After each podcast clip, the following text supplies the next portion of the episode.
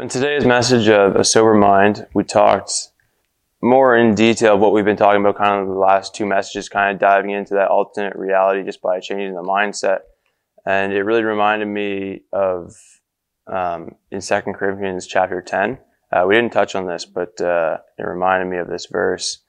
Um, so that's Second Corinthians chapter 10, starting in verse 4.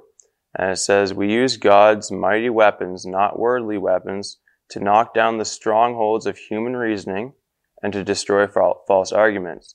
So that right there is talking about heavenly weapons that are, that are acting in the in the mind um, specifically with uh, false arguments. So different constructs that we've come to believe over over years, um, be they wrong, you're, you're, still kind of trapped by the what they're uh, holding over you, um, and then you can trapped, eh?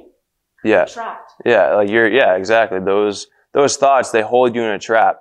So then moving on to verse five, we destroy every proud obstacle that keeps people from knowing God. We capture their rebellious thoughts and teach them to obey Christ. And that right there is, is essentially the definition of a sober mind. What is a sober mind? A sober mind is knocking down the proud thoughts that come against Christ, that hold us against um, from living our, our life out um, according to what God would like.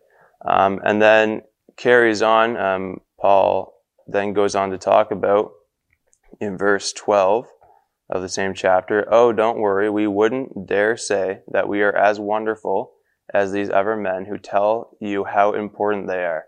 So there's some people out there, they're always, you know, every chance they get, they're going to say all the great things that they've done, all the conquests they've gone on. And then, but, but Paul then goes on to say, but they are only comparing themselves with each other, using themselves as a standard of measurement.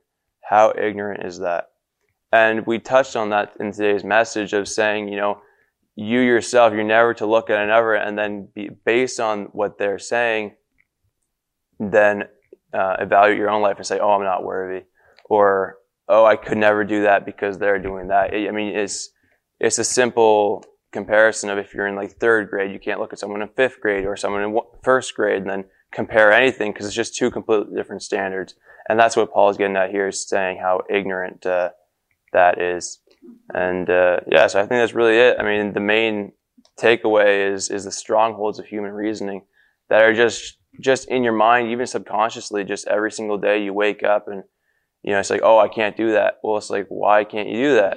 Like, why not? You know, if you really believe that Jesus is the same yesterday, today, and forever, then there's nothing holding you back. Like if you truly believe that. I'm just gonna come in. I'm gonna come in here because as you're speaking, I just got inspired. This is truly a life of no limitation because we, we know God is eternal, uh, without end, without beginning and end. God is not of the natural. God is of the spiritual and God is spirit, eternal, eternal, forever. And so that we now have this eternal mind of God. We are in an eternal moment with no limitation, no limitation no limitation. There's no limitation in the thought of God for us. Like what you just said, there's no trappings, there's no ensnarement, but there's only a release into more life. Yeah. Wow. I think just a finishing word on that is is like we're taking this from Paul, and who was Paul? Like Paul at the beginning of his career was killing Christians. I mean, what kind of mindset change does it take to go from killing a group of people to becoming the leader of that group of people. I think that's amazing. And having no guilty conscience about that is that right there is a lesson in itself. That's right. Amen. Amen. Thank you.